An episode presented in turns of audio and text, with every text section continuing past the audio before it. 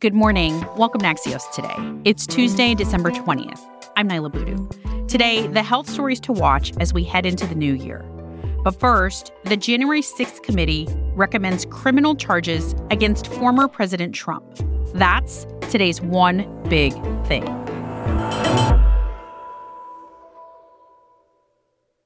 Mr. Chairman, on this vote, there are nine ayes and zero noes.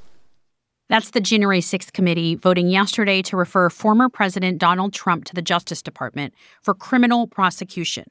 The committee accused Trump of committing four federal crimes two conspiracy charges of fraud and false statement, obstruction of an official proceeding, and inciting an insurrection. We understand the gravity of each and every referral we are making today, just as we understand the magnitude of the crime against democracy that we describe in our report. That's Representative Jamie Raskin. Axios' congressional reporters Andrew Solender and Alayna Treene have been covering this story. Alayna, this is an unprecedented move by a congressional committee. Can you walk us through exactly what happened yesterday? The hearing walked through some of the greatest hits. I'd argue, from their investigation, just to really put a finer point on why they came to the decision that they did, which was at the end of the hearing, they introduced that they would be making criminal referrals for the former president. The first was obstruction of an official proceeding. The second, conspiracy to defraud the United States. Third, conspiracy to make a false statement. And fourth, to quote, incite, assist, or aid or comfort an insurrection. And this is a huge deal. Like you said, Niala, this has never happened for any congressional committee before. But the members said that they thought this was necessary due to the scale of the illegal behavior that Trump and his allies engaged in during their efforts to overturn the 2020 election. Andrew, who else was implicated here? a number of Trump's allies are implicated in various of the charges. So the main one is John Eastman, the lawyer who Trump sort of enlisted to help him come up with these various schemes to try to overturn the election, such as trying to convince, you know, former Vice President Mike Pence that he could, you know, single-handedly reject electors on January 6th. Other players include Rudy Giuliani, Mark Meadows, the former chief of staff, Ken Chesebro is another one. The only one for insurrection, though, it's probably worth noting, is for Trump. None of his allies are part of that referral. It's just him. Yesterday was the last public meeting for this panel that has, for the past 18 months, reviewed tons of evidence, conducted hundreds of interviews. Portions of the final report were provided to Axios. What are some of the new revelations here? Yeah, so, you know, one vignette is Bill Stepien, Trump's former campaign manager, talking about how he viewed himself as part of quote unquote team normal in contrast to Rudy Giuliani, who was spreading a lot of these conspiracy theories. And Stepien talked about how he sort of quiet quit the Trump campaign when Giuliani was brought on to spread some of these conspiracy theories. In another instance, Trump was handed a note about the Ashli Babbitt shooting that said, one time civilian gunshot wound to the chest at door of House chamber. And the committee's report says that they have no evidence that note changed Trump's state of mind or any evidence that he expressed remorse about the shooting. You know, just a lot of different little pieces of evidence, little pieces of testimony that can change our perspective on some of these key events. What happens next here? Well, it's up to the Justice Department to decide what they want to do with these referrals. If they will actually bring criminal charges against the former president, against other individuals that they've listed in their report. With Donald Trump running in 2024, they do want to get this done and wrapped up sooner rather than later so that it doesn't have the appearance of being more political, but it really is a Justice Department determination here in Congress. It really is out of their hands to do anything that can rise to the level of actual prosecution. Alayna Treene and Andrew Solender cover Capitol Hill for Axios. Thanks to both of you for joining me. Thank you. Thank you, Niala. In other Washington news, the Supreme Court yesterday decided to temporarily halt the ending of the Trump era Title 42 border policy that lets the U.S. turn migrants away at the U.S. border without a chance for asylum. The policy had been set to expire tomorrow. The move came after a coalition of Republican led states yesterday asked the nation's top court to intervene to keep the policy in place after a lower court judge had previously ordered Title 42 to end. We'll keep watching this story. In a moment, health stories of 2022 that will shape the new year.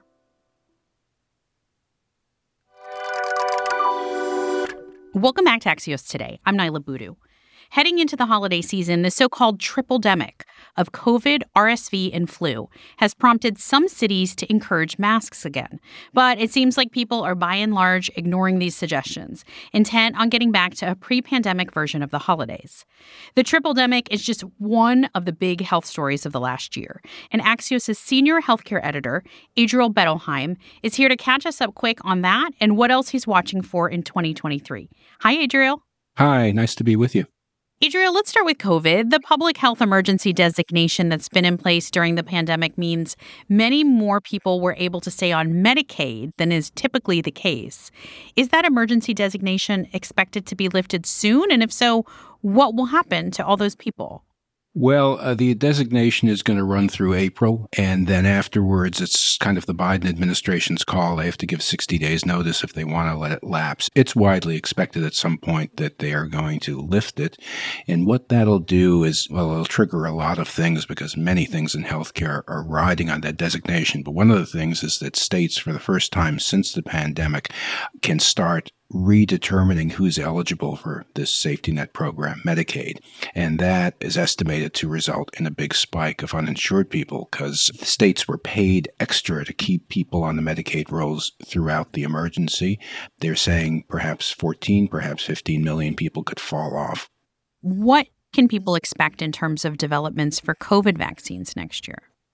The FDA has scheduled a hearing of its uh, outside advisors next month, late January, where they're going to discuss new formulations. And I think where they're trying to head is to a point where they're not just reacting to crises and waves of disease, but they're trying to come up with a more long term strategy that possibly, you know, acknowledges that COVID's not going away, but it's falling in line perhaps with other seasonal respiratory illnesses. In some years, COVID could be the worst. In other years, it's flu or RSV, and maybe they eventually come up with a vaccine for two or three of them. So that's the beginning of what could be a year long process involving FDA, CDC, and other public health agencies and states.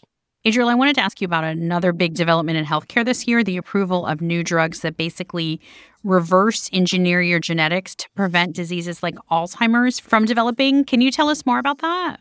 Well, I mean, this this era of multi-million dollar gene therapies has arrived, and that's great for patients with debilitating diseases, but it presents huge affordability challenges.